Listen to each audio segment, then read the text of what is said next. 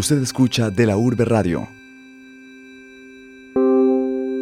En el programa de hoy exploraremos la transformación de género y los pasos necesarios para hacer de este cambio una realidad. Mi nombre es Isaac Cano, tengo 21 años, eh, soy estudiante de diseño gráfico en la Universidad Pontificia Bolivariana y soy transgénero. No es mi cuerpo el que está equivocado, sino que es algo que uno empieza a vivir y entender según como los patrones sociales que va siguiendo, entonces que dicen que los niños hacen una cosa y que las niñas hacen otra cosa, y era más según a lo que yo me identificaba que sentía que había como un problema. Y fue algo que sentí toda la vida, no tuve como una edad específica para empezarlo a sentir, sino que fue algo que siempre estuvo ahí, pero que algún día tenía que entender cómo exteriorizar y sacar pues como qué palabras usar para decir qué era lo que sentía. Y a los 17 años fue que empecé como todo el proceso de transición, de entender qué era lo que me pasaba, qué era lo que tenía que hacer, eh, y de ver que era algo que no era un imposible y que realmente yo podía verme como quería y hacer lo que quería y buscar lo que quería realmente. Al principio yo hablé primero con mi mamá, porque estaba como muy aburrido, ya no quería hacer nada, me iba a graduar y no quería estudiar, no quería hacer nada con mi vida. Entonces hablé con mi mamá y ella me dijo que pues que pensara muy bien qué era lo que quería, que igual era un tema que ella no entendía y yo tampoco entendía muy bien. Fue algo que vimos una vez por televisión y ya como que, ay Dios, es posible. Entonces después de, de conversarlo fue como, no, busquemos ayuda, alguien que sepa qué decirnos pero buscamos, buscábamos como en internet, en páginas y no encontramos nada. Entonces un día fuimos donde un sexólogo que ya le dijo que no, que eso era un proceso muy normal, que muchas personas ya, que él había atendido muchas personas en ese proceso. Y empecé con él el proceso y ya después él me remitió como un grupo de apoyo donde ya tenía como acompañamiento psicológico, acompañamiento médico, entonces empecé ya todo el proceso de las hormonas y también en medio de ese proceso con el psicólogo hablé con mi papá, pero mi papá sí se lo tomó más tranquilo. Él me dijo como, haga lo que usted pueda hacer por su vida desde que usted se sienta bien con eso. él me dijo como, viva y si usted es feliz con eso y no le hace daño a nadie, haga lo que quiera. Entonces fue un proceso como muy tranquilo en mi casa. Y de hecho ya mis abuelos, mis primos, todo el mundo entendió muy bien la situación y fue algo que se tornó muy natural. Pero, ¿qué es el género? ¿Qué es el sexo? Hablamos con la doctora Carolina Londoño, sexóloga en el Centro Psicopedagógico Integrado en Medellín, para encontrar las respuestas a estas preguntas. Para poder entender estos conceptos, a mi modo de ver, esto se facilita mucho entendiendo la gran diferencia que existe entre sexo, género, identidad y preferencia genérica. El sexo son las características físicas que nos diferencian como hombres y como mujeres, es decir, es un concepto biológico de la sexualidad. El género es un concepto ya social, es lo que la sociedad dice que tenemos que hacer en función del sexo al que pertenecemos. El género ya está dado en términos de masculino y de femenino. La identidad es la percepción íntima, subjetiva de sentirnos hombre o de sentirnos mujer, es decir, este ya es un concepto psicológico. Y la preferencia genérica es a mí quien me atraen. Me atraen los hombres, me atraen las mujeres o me atraen hombres y mujeres. A pesar de que la mayoría de las personas nacen y crecen sintiéndose bien con sus identidades de género y con sus identidades sexuales, para una parte de la población mundial esto no es así y a este sufrimiento se le conoce como disforia de género. ¿Pero qué significa esto?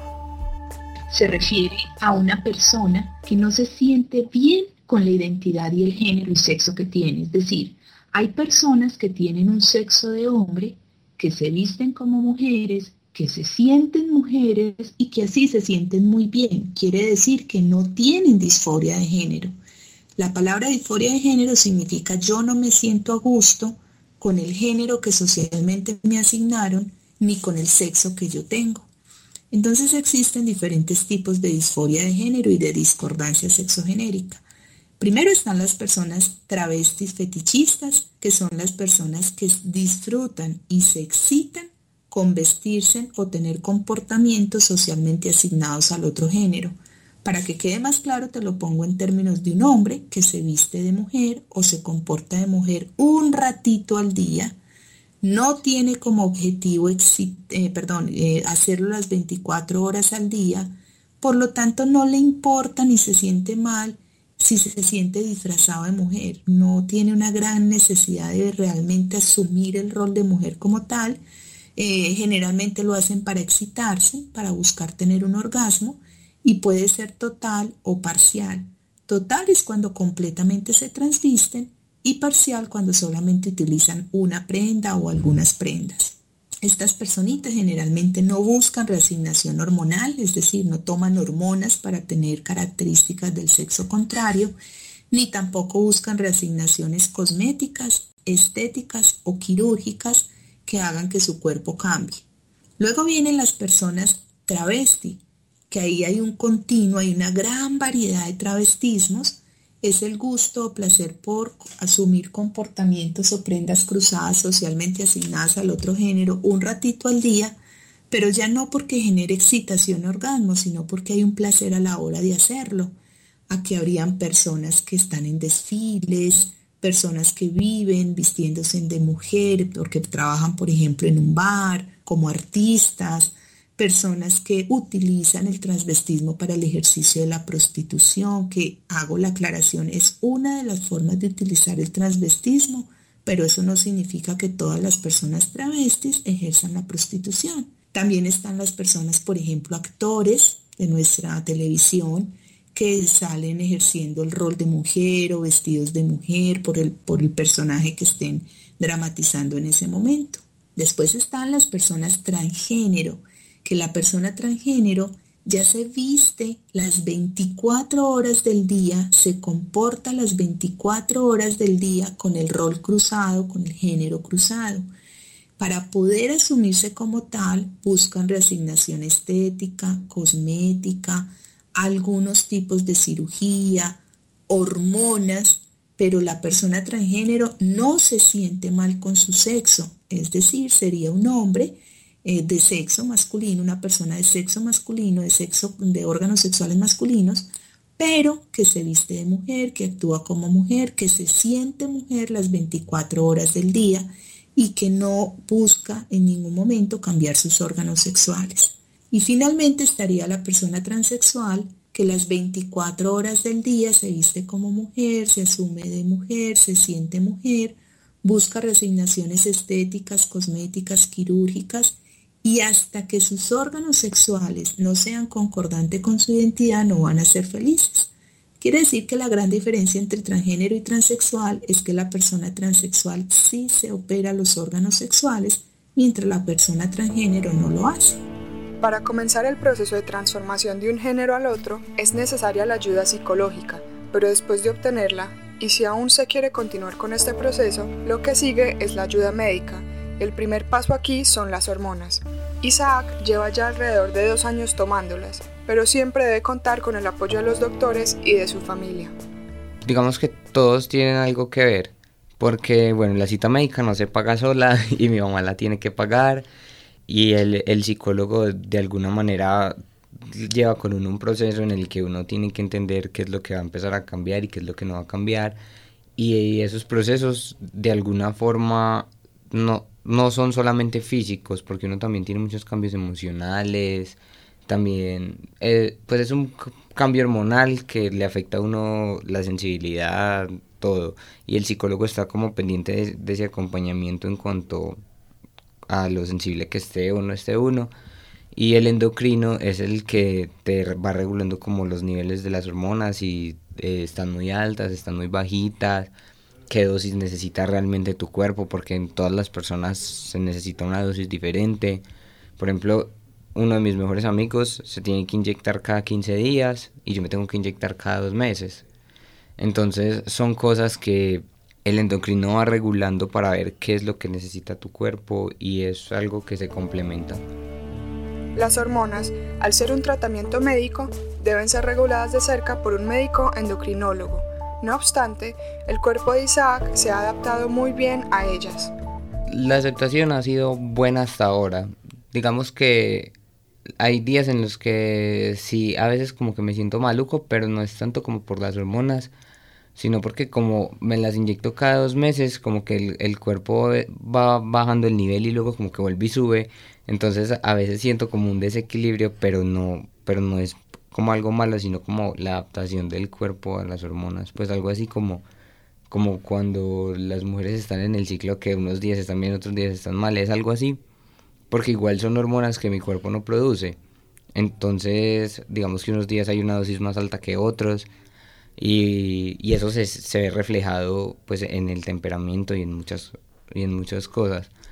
Pero el proceso de hormonación como tal no enferma. Sin embargo, uno sí tiene que tener ciertos cuidados porque está el riesgo con que el hígado se, atrofie, eh, se le puede subir a uno el colesterol, entonces hay que tratar de tener como un estilo de vida muy saludable para evitar ciertas otras complicaciones. Y es por eso que es tan importante el acompañamiento del endocrinólogo. Sí, sobre todo porque él es el que te hace como los exámenes de control y te dice como, ah, están, están muy altos tus niveles hormonales, entonces te va a bajar la dosis o ah, tenés muy altos eh, el colesterol y los triglicéridos, entonces hace esto. Pues el acompañamiento médico ahí es fundamental porque son cosas que uno no está sintiendo en el cuerpo, son cosas que, que están pasando en el cuerpo y que cuando uno las empieza a sentir es porque ya es demasiado tarde. Al empezar con el tratamiento hormonal, pueden no notarse los cambios que van sucediendo al interior del cuerpo, pero tarde o temprano estos cambios se harán visibles. Ah, eso fue muy charro. Porque, porque es que a mí la voz no me había cambiado. Y yo estaba normal, estaba en la universidad, estaba en clase y un día se me fue la voz. Y en todo el día yo no podía hablar. Y ese día por la noche tenía una entrevista por televisión y yo no podía hablar y yo estaba por televisión afónico. Entonces estaba con mi papá y mi papá como que trataba de hablar por mí, pero yo estaba fónico y no, no me salía la voz. Y el otro día me levanté y fue como, hola. Entonces fue muy impactante porque no fue como un proceso gradual, sino que fue como de un día para otro y eh, no tenía voz un día y el otro día ya estaba hablando muy grave. Entonces fue algo demasiado impactante para mí, pero también fue muy bueno porque sentí que fue como un cambio que se dio muy rápido porque Aparte, se, fue algo que se me dio cuando llevaba como dos meses de hormonación apenas. Entonces fue demasiado satisfactorio. ¿Estos procesos de cambio en el cuerpo son diferentes para todo el mundo? Sobre todo porque muchos de los cambios dependen también de la genética que tenga la persona. Pues hay quienes pierden el cabello, les sale más pelo en una parte que en otra parte, y hay personas a las que no, hay quienes son muy lampiños, hay quienes les sale barba como desde el tercer mes. Entonces todo eso depende también mucho de la genética. Y como te decía, el control que van llevando con el endocrino, porque no es lo mismo cuando vos te empezás a inyectar solo y digamos que llevas cuatro meses inyectándote una dosis que a tu cuerpo no le hace nada lo que hacen esas dosis es a veces estancar los procesos. Cuando el cuerpo tiene más hormonas de las que necesita, no produce ningún cambio. Lo que hace es que enferma todos los órganos. Entonces muchas veces son esperando cambios, inyectándose hormonas, cuando la solución a veces está en no inyectárselas. Esas cirugías están incluidas en el plan de salud, la EPS cubre todo, la EPS cubre hasta el proceso hormonal. Pero ¿qué pasa? Pues a mi parecer el trabajo que hace la EPS no es demasiado bueno y el sistema de salud acá es muy mediocre y sobre todo con estos temas lo, lo ayudan a la gente casi que por salir y por cumplir. Entonces yo personalmente tomé la decisión de hacerlo todo particular, pues con el seguro, porque digamos que tengo la posibilidad de tener como un acompañamiento más cercano con el médico que simplemente ir y ver al médico anotar cosas en el computador y que me mande para la casa con tres exámenes. Y en cambio, haciéndolo particular, el médico se sienta, me explica, digamos que no está regido como un horario eh, cerrado y muy estricto de citas, sino que puede alargarla un poquito para explicarme cosas, mientras que en la EPS va a ser la hora de la otra cita y casi que te están echando del consultorio, porque he tenido la experiencia. Entonces, digamos que por mi parte yo lo hice particular, pero si alguna persona desea hacerlo por la EPS, lo puede hacer muy tranquilamente. En 2015 se expidió el decreto 1227, que por primera vez le permitió a los ciudadanos colombianos cambiar de manera libre y fácil el componente de sexo en el registro civil de nacimiento, la base que permite cambiar otros documentos como la cédula, el permiso de conducir, el pasaporte y demás. Gracias a esto y a otro número de decretos y de resoluciones, Colombia es un país pionero en temas de derecho de personas transgénero. Para explicarnos un poco más al respecto, hablamos con Germán Humberto Rincón Perfetti, abogado de Bogotá que se especializa en derechos humanos. Eso ha sido una lucha muy dura con las personas trans a este respecto y en algunos otros países se ha permitido, eh, digamos que hay una flexibilidad, en otros ha sido más fácil, en otros más difícil. Con esto lo que quiero decirte es que los procedimientos han sido un proceso de lucha histórica en general y ahorita vamos a entrar al tema de Colombia. Tú estás viviendo en un país excesivamente privilegiado con los asuntos trans. Primero, hacer un cambio de nombre en Colombia. Cualquier persona puede cambiarse los nombres y cualquier persona puede cambiarse los apellidos. De hecho, hubo un caso muy, muy famoso en Medellín de un hombre que fue a la notaría y le dijo al notario, yo, quiero, yo soy hincha del Deportivo Independiente Medellín y quiero cambiarme mis nombres para ser Deportivo Independiente Medellín. Y el notario le dijo, usted está loco, eso no se puede. Y esta persona presentó una acción constitucional de tutela y a la acción constitucional al juzgado llegó el partido, el, partido, el partido de fútbol, el club.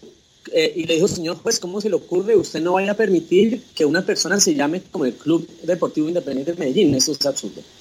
Finalmente la Corte Constitucional dijo, si el hombre se quiere llamar Deportivo Independiente Medellín, se llamará Deportivo Independiente Medellín. Con esto lo que quiero decirte es que aún temas tan complejos y tan absurdos como este caso son, se pueden llevar a cabo en Colombia. Tú puedes cambiar tus nombres y tú puedes cambiar tus apellidos, porque en ningún momento significa que el cambio de nombre y el cambio de apellido significa el cambio de padre o de madre. Eh, no significa que el día de mañana, como tú empieces una nueva vida sin que biológicamente pueda seguir existiendo. Lo que ocurre, y este es un procedimiento muy fácil, entonces, tú puedes ir a la notaría en Medellín, donde está tu registro civil de nacimiento, y allí puedes hacer una escritura pública de cambio de nombre. Tú puedes decir, mire, yo voy a fijar mi identidad, para fijar mi identidad quiero llamarme ahora así.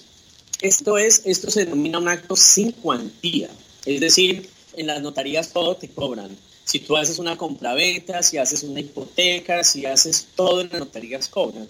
Pero esto no tiene precio, porque es un acto que va a mirar el, estado civil de las personas y esta escritura pública entonces eh, se llama un acto sin cuantía y se cobra el mínimo que son más o menos 100 mil pesos.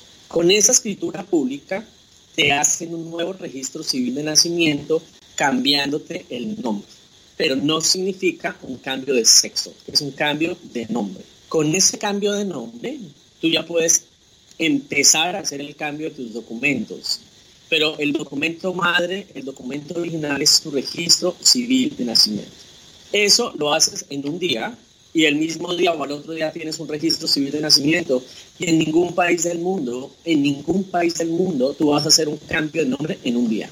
Dos, ahora a partir de junio del año 2015, por activismo trans se logró el, entre comillas, cambio de sexo. Vuelve y juega. En muchos países del mundo eso es imposible.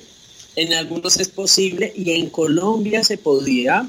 Y para eso la persona tenía que ser sometida digamos, al sistema judicial y al sistema médico. ¿Por qué? Porque la persona tenía que hacer primero su transformación corporal, y después de esto presentar una solicitud ante un juez de familia. El juez de familia enviaba a la persona al Instituto de Medicina Legal para un examen médico legal y cuando llegaba el juzgado dictaba una sentencia ordenando cambiar el sexo en el registro civil de nacimiento. Pero gracias a este activismo trans, desde el año pasado, junio, lo que hicieron ellos fue no exactamente un cambio de sexo. Lo que están haciendo ahora es como una corrección del, del sexo en el registro civil de nacimiento, que es la forma jurídica como le vieron la posibilidad. Y en ese sentido, lo que tú tienes que hacer es hacer una declaración extrajuicio diciendo que quieres corregir este documento, este asunto en, tu registro civil de nacimiento y te presentas a la notaría. Igual se hace una escritura pública y con esa escritura pública te hacen el cambio de sexo. Como hay cambio de sexo, tu número de cédula probablemente va a cambiar y tú con ese documento empiezas a hacer los cambios de, de documentos. Ahora, si tú quieres, puedes hacer en una sola escritura pública el cambio de nombre y el cambio de sexo.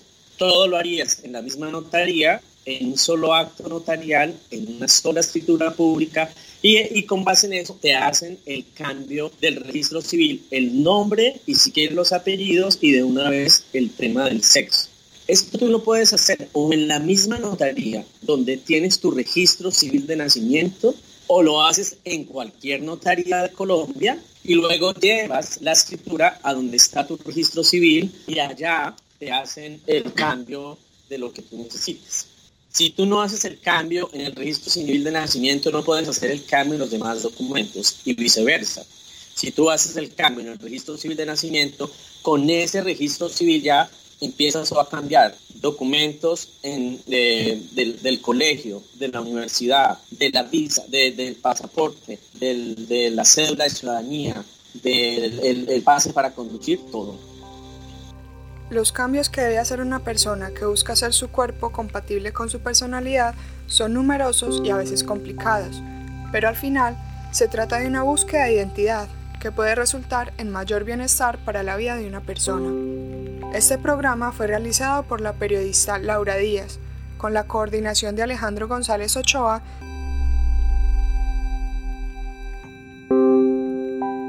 Usted escucha de la Urbe Radio. Periodismo joven para la ciudad.